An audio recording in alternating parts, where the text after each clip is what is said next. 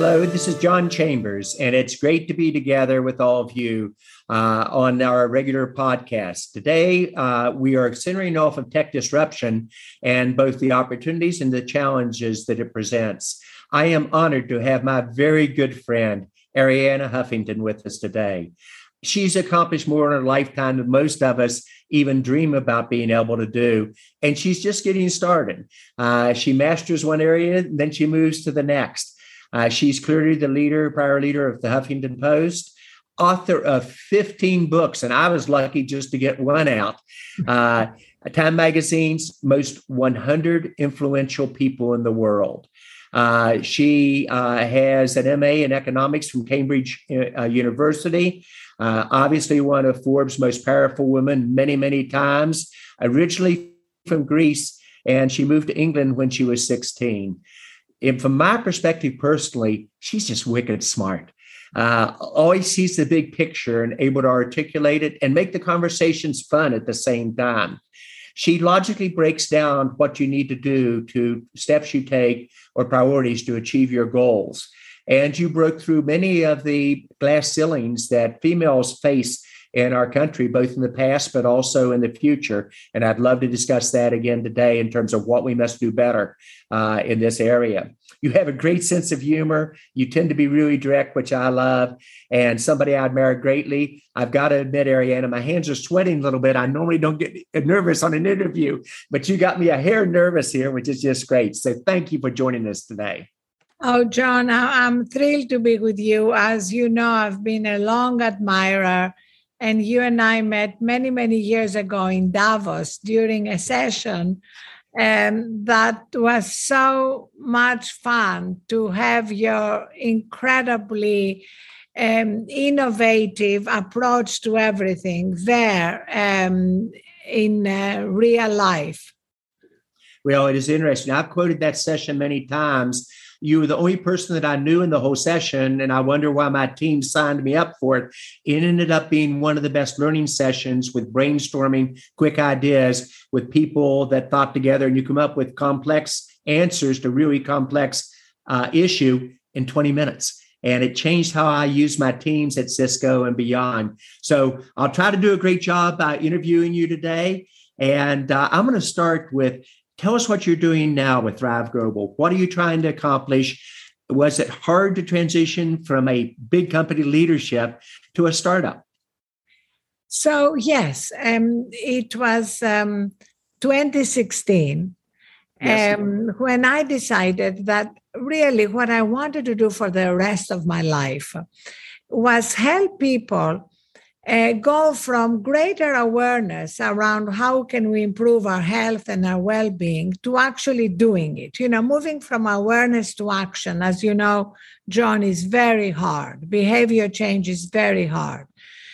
So ever since my own uh, burnout in 2007 when i collapsed from sleep deprivation exhaustion um, hit my head on my desk and broke my cheekbone I started covering these issues of burnout, of stress, of the need for sleep and recharging exhaustively on the Huffington Post. But by 2016, awareness around these issues had grown tremendously. And what was happening is I was getting people coming to me and saying, okay, I know I need to get more sleep or to exercise and move more, but how do I do it? So I decided I wanted to leave the Huffington Post and start a new product based company. Yes. In order to be able to answer that question. But it was hard, not just because it, eh, HuffPost had become a big global media company, but because um, it was like a third child. I have two daughters, and uh, I loved HuffPost. And I remember, you know, talking to a friend who said to me, Stop like making a list of pros and cons. That's what your heart wants you to do. Close your eyes, take a deep breath, and jump. And uh, that's what I did. Uh, starting again, uh, as you know, having to raise money, hire staff, you know, all the things that a startup has to do. And then, you know, we're doing really well. And then the pandemic happened, and it has been a huge accelerant of everything because we launched Thrive to end the stress and burnout epidemic in 2016. And burnout was not a term used much then. Now, of course, you can hardly open the Wall Street Journal, all the Harvard Business Review without studies of burnout in workplaces you know, the timing could not be more important. You know, people describe luck as being fortunate. I've always watched uh, how you execute and great leaders execute. Luck is the definition of what happens when opportunity uh, meets preparation. It couldn't be more timely. You've got 60% of American workers thinking that they need to change jobs. You've got over 50% of the workforce saying they've been seriously depressed in the last 18 months and yet there are a few people thinking on scale, how can you really help them? Uh, there are probably 250,000 followers of mine on LinkedIn, and a sizable number of those will listen to this, but kind of educate us a little bit on how you approach this problem and how do you use the products that you build to really help people through this transition. And don't hesitate to bring in mind what you're doing in my home state of West Virginia with one of the smartest uh, uh, medical professionals I've ever met there in terms of what you're doing together as well. So, the exciting thing um, at the beginning of Thrive, John, was um, working with great scientists and behavior change experts to crack the code on behavior change. As you know, behavior change is the hardest thing. And um, I started studying the phenomenon of why is it so hard. And um, that was a necessary first step before we could build a behavior change product that works. Yes. And that's really what we've built. It took us uh, three years of doing a lot of live seminars in 47 uh, countries with hundreds of companies, collecting a lot of data and information. Um, and what we discovered is to really change behavior, you have to engage the mind and the heart. And you have to approach the whole human. A lot of very successful behavior change products in the market are point solutions. You know, you have a meditation app, or you have, I'm wearing my Oura ring to track my sleep, uh, or you have um, an app that um, counts your steps but a human being is incredibly interconnected. And uh, also, you need to touch the heart. You can't just approach it through the mind and discipline.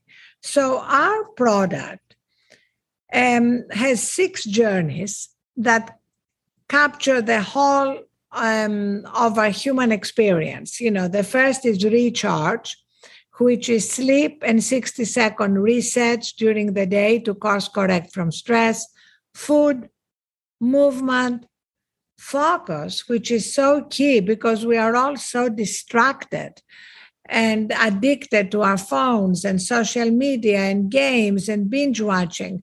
So, how do we set up boundaries to be able to do focus, deep work, or simply focus recharging. Then money, as you know, money is financial stress is a huge source of stress that affects our health and well-being. And finally, connection and community. So six journeys broken down into hundreds of micro steps that we call too small to fail. Hmm. Like literally, based on the latest science, John, that tells us it takes 60 seconds, for example, to course correct from stress. That's an incredible finding. The fact is that stress is unavoidable in life, but cumulative stress is avoidable if we allow ourselves these 60 to 90 second breaks to take deep breaths or remember what we're grateful for or get up and stretch that prevents stress from being cumulative. And then storytelling. So it's science backed micro steps and storytelling so that we can actually be empowered and inspired by hearing the stories of others. Like, just to give you an example, we launched today um, the app to your old company, Cisco. Oh, great. Yes. And we launched Thank you. with, with stories from leaders like Fran Katsoudas, you know, the head of people. Yes. Um, or this amazing leader we are working with, G2, who is running a lot of strategy now. And they they have their own stories in the app about what they're doing for their well-being. So that when all the Cisconians, as you call them, uh, go to the app, they will feel they have cultural permission to engage with their well being. So, this is really how do you create a cultural activation? It's not just like here is an app and download it and pay us on utilization. I think that model is broken. In order to really affect the well being and the health of the, an entire uh, workplace population, um, you need the engagement of leadership. And um, you need then to collect the stories of those participating to inspire others. I'm going to ask a question uh, because so many of the uh, listeners are part of small business uh, elements and part of startups. Uh, I'd love for you to do two things. First, what was most enjoyable about going from a big company to a small company and what was most challenging? And then, secondly, you've done a great job with fundraising and you've got a lot of money to spend now. How do you think about taking your vision and strategy to execution? And for those of you listening, notice how she points things out in fours and sixes, a very logical prioritization of where you put the efforts. So, kind of teach us a little bit how you did both of those, if you would, Arianna. Well, um, John, I have to um, be honest and say that fundraising the second time is easier than the first time. Uh, once you've had a successful exit, uh, I found that a lot of my investors in Thrive came in for the Series A. Mm-hmm. And then for the Series B and C that we just closed, we were lucky to bring in great new investors. IVP led our Series uh, B, and Kleiner Perkins led our Series C. Wow! And um, and uh, once you prove product market fit, mm-hmm then as you know it's easier to raise money because you have like a proven model. And i would say the hardest thing in moving from vision to execution and i love i love the line that um, vision without execution is hallucination. Yes. uh, but the the the hardest thing is hiring. Hiring great talent uh, is the key. And I haven't always gotten it right by any means. Mm-hmm. And I think getting that right and creating, you know, a recruiting process that leads to great talent uh, is absolutely key. In fact, um, I was talking with Reid Hoffman on his podcast, you know, Masters of Scale, and and um, I said to him that the the biggest lesson for me around hiring now is never to hire, never to interview when I'm tired. I find that whenever I interview when I'm tired, I just really want to just say yes because I want to cross one more thing off my to do list. and that's when mistakes happen. So, making sure, you know, that I'm fully recharged and um, and and ready to say no if I have to say no, rather than hiring because you need to fill a position. Switching directions when you talk about the future of work and the issue about working remotely, working at home, working in a mixed mode, uh, readjusting our family priorities, etc., uh, versus where we were before, that puts a huge amount of stress on all of us, on every listener here. How does that hand play out? If you had to say, here's my best educated guess on how it plays out, and what are the implications on our wellness that that you see that uh, we need to be very much aware of as we go forward? So, John, I'm actually very optimistic for the following reason. Um, the stress and burnout epidemic, the mental health crisis, they were there before the pandemic.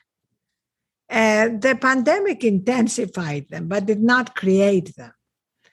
And as you know, it's very hard to bring about fundamental, transformational, societal, and corporate changes without a crisis. Yes. So now we have a crisis, and this crisis can be a catalyst to actually transform the way we work and live. I mean, it's really a once in a generation opportunity uh, to reimagine productivity. Because, uh, John, you know, uh, with, from all your amazing career, I believe we've got productivity wrong. We really um, assumed that to be really productive and successful and amazing at work, you have to be always on. And the truth, as all the science and all the data shows us, mm-hmm. is that recovery is part of peak performance. Ah. And we see that. With, a little bit, please. Yeah, I mean, look at it with athletes. You know, look at Tom Brady uh, speaking about why he's winning a Super Bowl at 43. And he really ascribes it a lot to his recovery. You know, sleep, what he eats, how he recharges. And I think it's the same for corporate athletes, for startup founders, for anybody. And I am a bit of a nerd, so I try to understand how come entire cultures uh, in the West, in the East, came to believe something fundamentally wrong. And it really goes back to the first industrial revolution. Yes. When we started revering machines. And after machines, software. And you know, what is the goal of software? You know, you want to have 99.999% uptime, right? Yes. Well, the human operating system is different. For the human operating system, downtime is a feature and not a bug. And that's the huge cultural mindset shift that we need in order to reimagine and reinvent productivity and uh, do it in a way that avoids burnout and the mental health problems we're facing now, which are connected to stress and burnout. You know, it makes that sense. And sometimes I've done some things that weren't quite as smart, like, you know, sleeping three hours a night for two weeks in a row, working and, and a lot of pressure on you. But I'm the best when I'm exercising and I'm getting good sleep. And I'm more Absolutely. productive hours that way than I am on 18 or 20 hours the other way. I'm going to switch directions again. Uh, mathematically, we all understand the opportunity and the challenge. 50% of our population is female. And yet, we have not done a good job over time in uh, top females in key positions in the workplace and everything else. Uh, and during this pandemic, the numbers are the worst they've been in 33 years. The number of female CEOs uh, in public companies is like uh, one and a half percent. Uh, and the good news is it's up from 1%, both of which are rounding errors. And in top technology companies, usually a number of 25 or 30% is a good gender number versus your counterparts. Yet, if 50% of the workforce graduating from college is female, the number should be over 50. What are we doing wrong? Why is it getting worse? And is there two or three things that you could recommend that we should be thinking about doing better? Yes. So, the problem of burnout is disproportionately affecting women. And we need to address that. It's disproportionately affecting them in terms of their health. And as we are seeing now with uh, so many women leaving the workforce, yes. over 2 million women, working mothers have a particularly hard time. during the pandemic, um, the burden of uh, homeschooling children while working fell disproportionately on mothers. So, actually, in our app, we have 12 deep dives on, in different topics, and one of them is around gender equity. And um, we've worked with Eve Rodsky, who wrote a book called Fair Play, to really bring what works in the workplace into the home. How can you literally divide the chores in the home more equitably so that you can free up women not to carry the overwhelming burden? Literally, we ask couples to sit down and divide chores on an ownership model, like at work. Yes. If you if somebody runs a project, they own that project, right? From conception to execution to completion. At home, it's not how it works. Like most, um, in most cases, and the same applies often to same sex couples, you have uh, the woman or one of the two people in a same sex couple who is overall responsible, and then the other partner helps now, helping is very different. You know, you can help me with lunch, John, or you can own lunch.